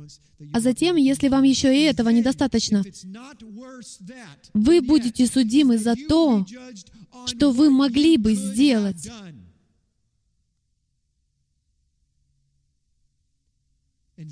И это самое пугающее. Во всей Вселенной есть только одна личность, которая смотрит вглубь вашего сердца и знает, на что вы способны. И это сам Яхве. Он знает и никогда не забывает. Я никогда не забуду, когда я занимался финансовым планированием и зарабатывал много денег. Я так гордился собой, когда дал 100 долларов чаевых беременной официантке, хотя в действительности мог дать ей тысячу. В день суда я буду судим не за 100-долларовые чаевые, а за то, что мог бы сделать. И на основании этой разницы будет вынесен приговор. Бог не скажет «молодец, Джим», потому что те 100 долларов не покрыли плату по закладной, которую эта женщина не могла заплатить из-за того, что накануне ее бросил муж, а на следующей неделе уже надо вносить платеж. А ты дал ей 100 долларов чаевых и при этом думал, что совершил подвиг. Ты даже не предложил ей помочь. И не закупил ей продуктов на следующий месяц. Ты даже не взял ее контактные данные, чтобы молиться о ней. Что вы могли бы сделать для Бога? Приговор будет вынесен на основании разницы. И, наконец, куда вы ведете людей? В центре этого рисунка изображены вы. Видите эти стрелки? Вы или ведете других к той цели, к которой стремитесь сами, или отталкиваете их от нее. Пугает тот факт, что многие из нас не знают, куда они ведут людей. Поделюсь своей историей. Мой духовный путь начался, когда я был старшеклассником в христианском лагере. Тогда один парень, который был лидером, имел смелость чтобы отвести меня в сторону и вразумить, как и учит Писание. Он сделал это в первую очередь, потому что я говорил много ненужного. Он схватил меня за воротник и прижал к стене, и скажу вам, это через него сделал Бог. Он сказал, ты одновременно ведешь людей к Богу и уводишь их от Него. Выбери сегодня, кому служить, потому что ты лидер и даже не знаешь об этом. Я огляделся по сторонам и сказал, о чем ты говоришь? Я лидер? Я всего лишь школьник. Но он сказал, ты уводишь людей от Бога, а через минуту уже ведешь их к Нему. Ты знаешь, как это называется? Это называется быть теплым. Открой Библию и прочитай третью главу книги Откровения. Там сказано, что Бог извергает таких людей из своих уст. И в завершении последний слайд. Это стандартная заставка рабочего стола для наших компьютеров Macintosh. Однажды вы встретитесь с тем, кто находится по другую сторону — вы увидите этот свет лицом к лицу. Вы предстанете перед всемогущим Богом и дадите отчет за каждое слово, каждый поступок, каждую мысль, за все, что вы не сделали и что могли бы сделать. Нам известно, что врага привела к падению его гордость. Поэтому нет ничего удивительного в том, что проблема номер один человечества — это гордость. Мы слишком высокого мнения о самих себе. Никто не сможет клеветать на других, если не будет слишком высокого мнения о самом себе. Если бы мы только увидели порочность собственного сердца и совершаемые нами ошибки, но мы большие мастера в прощении самих себя, разве нет? Мы очень быстро забываем собственные грехи. Некоторые же из вас, наоборот, слишком самокритичны и постоянно угнетены осознанием своего греха, но вы ближе к правильному пути. Ваш курс лишь немного уклонился в сторону. Бог желает, чтобы вы жили так, словно день суда уже настал, что Он прямо сейчас. И вы сдерживаете себя, вы смиряетесь, вы раздираете свои одежды и садитесь в прах и пепел, и вы умоляете Бога о милости сейчас — Потому что вы понимаете, что грешны, и не имеете права судить, клеветать или даже соглашаться, если вы не владеете полнотой информации. Даже Бог, обладающий всей полнотой информации, смотрит на уличную проститутку, и из его глаз текут слезы, потому что он знает, каким было ее детство а вы ничего не знаете. Но все равно беретесь судить. Мы судим, потому что любим притормаживать и глазеть на аварии. И есть даже такие христиане, которые, проезжая мимо, восхваляют Бога за то, что человек оказался в карете скорой помощи. Но где же осознание собственной греховности? Где Божий Дух, который любит людей? Дух живого Бога умирал за своих врагов. А мы проклинаем их. Когда мы научимся любить так, как любит Он? День суда приближается, дамы и господа, и на кону вечность. Не думайте, как о чем-то само собой разумеющемся, что вас выведут вперед и дадут один из тех престолов. Может оказаться, что вы даже не попадете в этот город. Вы скажете, самое главное — попасть на небеса. А что, если ваша обитель и ваш престол окажутся на другом конце земли, и вы никогда не увидите даже отблеска этого города? Да, разумеется. Вы будете рады, что оказались в Царстве. Но за целую вечность ни разу, по сути, так и не увидите царя, кроме вашей единственной встречи в день суда. Конечно, это лучше, чем оказаться в Гадесе, с этим не поспоришь. Но я даю вам более широкую перспективу. Не знаю, как вы, но лично я хочу жить в сиянии города, солнце которого — мой царь. И единственный способ попасть туда — это стоять на коленях и хранить самого себя ради самого себя же. Но в нужный момент вы должны подниматься и совершать дела праведности. Не позволяйте греху торжествовать. Если в вашей силе остановить его, но судить вы можете только в том случае, если обладаете властью на это. У вас есть власть судить о собственной жизни, но о чужой молитесь, обращаясь к тому, у кого вся власть. Не публикуйте лишнего в сети. Вы можете убить 85 священников. Помните об этом. Я лично знаком с людьми, которые не захотели открыть для себя корни своей веры из-за той клеветы, которую они видели в интернете. Дамы и господа, кровь этих людей на руках, опубликовавших те комментарии. Если бы они только знали о сотнях, не захотевших войти в завет с их Богом или, может быть, вообще отвергнувших Его. Возможно, их жизнь была полна ненависти и гнева. И вот они вошли в интернет в поисках утешения, но увидели бурное обсуждение, в котором верующие уничтожают друг друга, и в результате решили, не хочу иметь с этим Богом ничего общего. И они уходят безвозвратно. И люди, оставившие эти комментарии, никогда этого не увидят и не узнают, пока не наступит день суда, когда царь вернется и спросит у писаря, Сколько людей отвратил от меня этот человек? И тот ответит, 482. И что вы скажете тогда своему царю? Пожалуйста, встаньте. Хотя нет, извините, не надо. Я чувствую, что нам сейчас нужно побыть в присутствии нашего Бога. Мэтт, поднимись сюда, пожалуйста. Я знаю, что это учение получилось длинным. Но я должен был показать то, что Бог вложил в мое сердце. На протяжении всей этой недели Бог совершал что-то внутри меня. Я видел, как Он очищает меня от разных вещей. Я спросил, Боже, о чем я должен говорить? И вот сегодня в три часа ночи Он сказал, покажи им, как проявлять любовь. Потому что именно на этом основании я буду вершить свой суд. Знаете, иногда ваш худший враг — это вы сами — Большинство из вас сами лишают себя своего удела из-за собственного страха, из-за собственного беспокойства, из-за собственных обид на происходящее в жизни. Бог говорит, что Он дал вам не просто еще один шанс, а реальную власть говорить от Его имени. Подумайте об этом. Творец Вселенной дает вам власть отстаивать истинность Его книги — и он говорит, что это хорошее дело.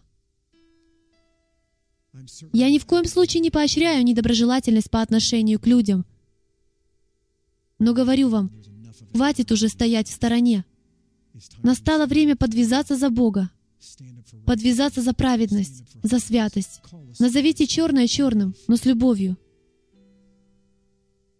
И предоставьте Святому Духу совершить Его работу. И если вы думаете, что убийство сойдет вам с рук, то вы ошибаетесь, потому что индикатор записи мигает. На этой неделе Бог показал мне видение. Это было ранним утром.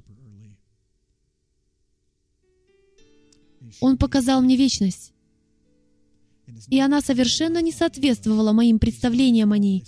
Если бы вы нарисовали мне картину вечности, то она абсолютно не совпала бы с тем, что я увидел. Бог показал мне миллиарды людей до самого горизонта. Море людей, насколько хватает глаз. И Бог позволил мне заглянуть в их сердца. И я увидел саму вечность. Среди них были люди, обидевшие меня несколько лет назад. И я заплакал, потому что Бог показал мне оковы, тьму, отсутствие наград,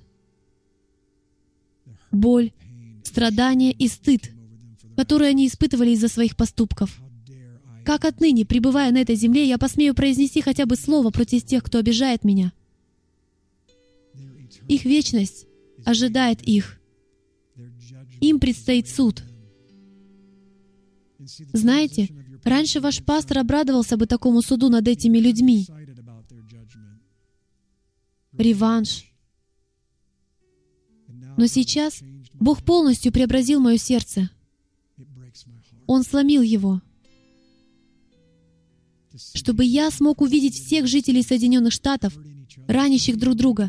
Это больше не вызывает у меня даже праведного гнева, только скорбь.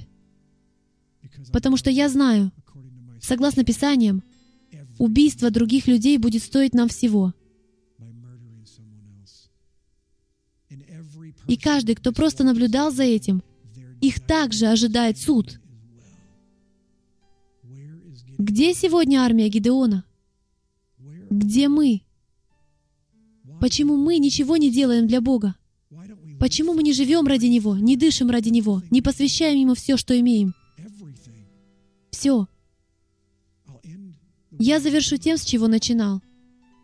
Мы ограничены 80 годами, и даже они нам не гарантированы.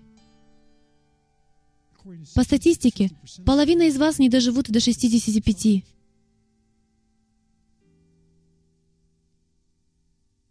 Ваша жизнь — это пар.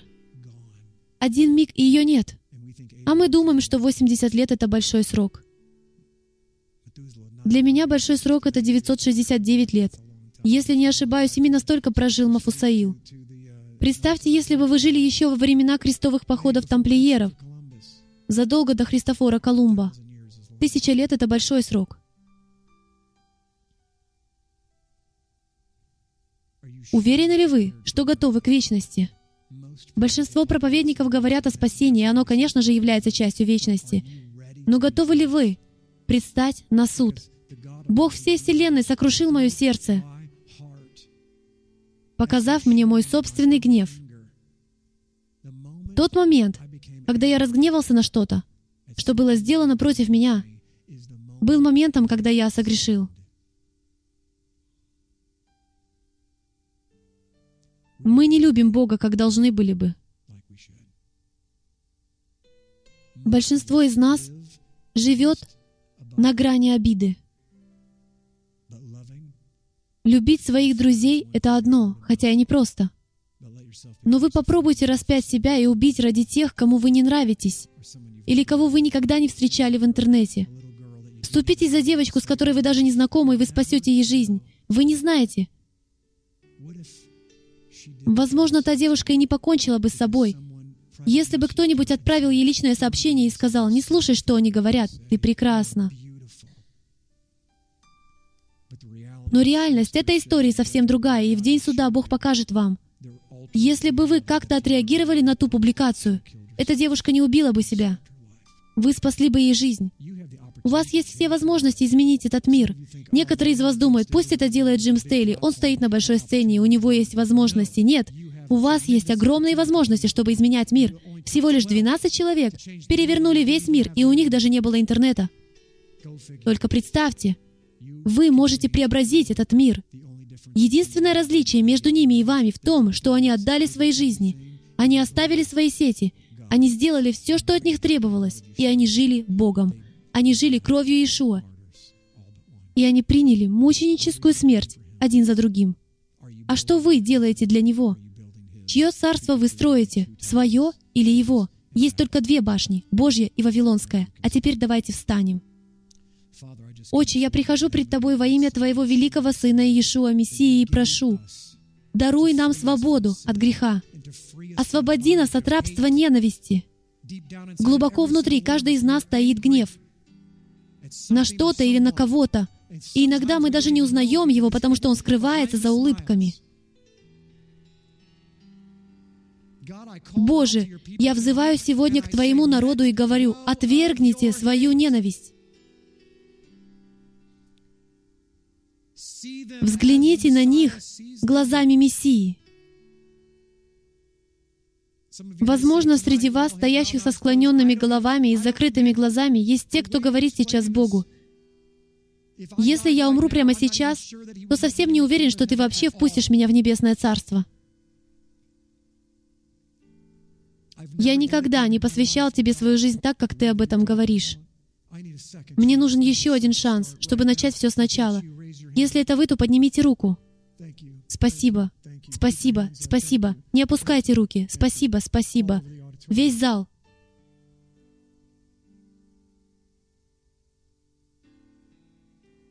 Но недостаточно просто поднять руку. Недостаточно просто согласиться. Если вы хотите прямо сейчас заново посвятить свою жизнь, понимая, что завтра может наступить судный день, я предлагаю вам покинуть свои места, выйти вперед, склониться перед Богом на колени и решить этот вопрос. Обратитесь к служителям, которые тоже сейчас выйдут к сцене. Поговорите с Богом от чистого сердца, расскажите, что происходит в вашей жизни, исправьте то, что надо исправить. Покайтесь перед вашим Богом за то, что вы судили других. Что бы это ни было. Я даже не буду никого приглашать. Если вы чувствуете, что Бог обращается к вашему сердцу и знаете, что вам надо что-то исправить пред Ним, выходите сюда и подтверждайте перед свидетелями истинность вашей веры. Исправляйте то, что надо исправить. Если вы смотрите нас из дома и чувствуете, что Святой Дух обличает вас в чем-либо, сделайте все возможное, чтобы привести эту сферу в порядок, Потому что если завтра наступит судный день, вы будете судимы как за то, что не делаете, так и за то, что уже сделали. В Библии сказано, если вы умолитесь перед людьми, то Бог возвысит вас в день суда. Если же вы предпочтете не умоляться перед людьми, то Он уничижит вас. Решение за вами. Если вы обошлись с кем-то плохо, то прямо сейчас попросите у Бога прощения, и Он даст вам мужество исправить отношения с этим человеком. Возможно, это значит, что вам придется написать кому-то письмо или разместить какую-нибудь публикацию в интернете. Остановите поток нечестия в наших церквях среди народа нашего Бога. Отче, мы просим Тебя о тех, кто сейчас исправляет свои пути перед Тобой. Молю, удали из их жизни горечь. Господь, прошу, даруй им дух любви, радости, мира, долготерпения, благости, милосердия, веры, кротости и воздержания. Отче, молю, даруй нам сердце, которое переживает о погибающих, о тех, кто не знает Тебя. Отче, помоги нам прекратить осуждать и начать вступаться за правду, смотреть на недругов через призму наших обетов, даже если эти недруги ведут себя ужаснейшим образом. Яхве, благодарю Тебя за то, что Ты спас меня, нечестивого грешника. Я определенно не заслуживал Твоей любви. От лица всех, кто сейчас слышит меня, мы благодарим Тебя за то, что Ты послал Своего Сына, чтобы Он умер за нас и даровал нам жизнь, жизнь с избытком.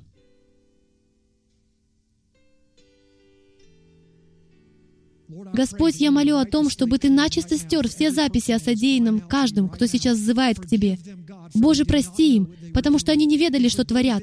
А к тем, кто понимал, что они делают, будь милостив, Господь, помилуй их.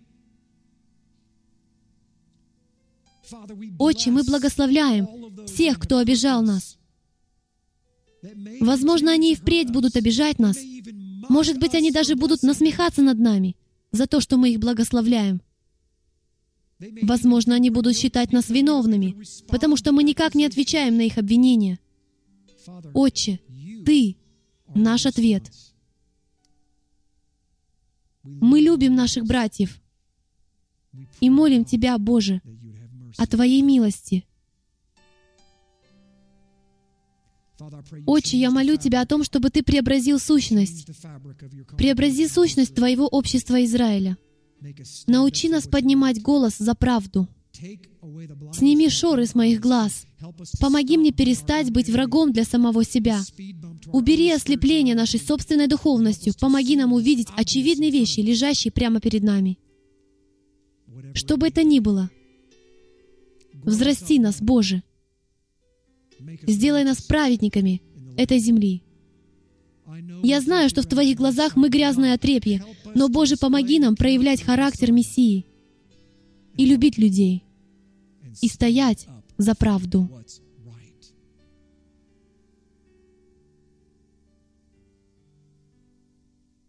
Аминь.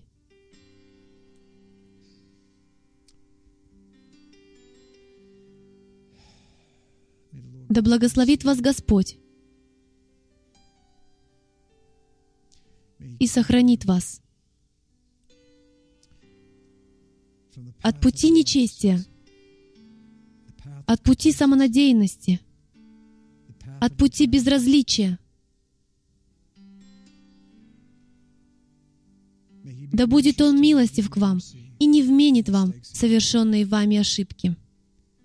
Пусть Его лик — его лицо, Его присутствие прибудет над вами. Да защитит Он вас от стрел врага, обольщений Хасатана. И да будет дарован вашей душе в день суда мир. Аминь. Я прошу вас, оставайтесь в духе молитвы, любви и заботы о тех, кто сейчас наводит порядок в своей жизни, и о всех остальных.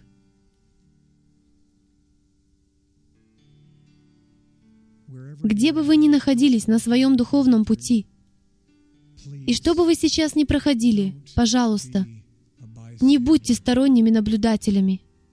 Меняйте мир к лучшему, сплотите ряды, от этого зависят жизни людей, которых вы никогда не увидите и никогда не узнаете. Наше собрание завершено. Я люблю вас и ожидаю на следующей неделе.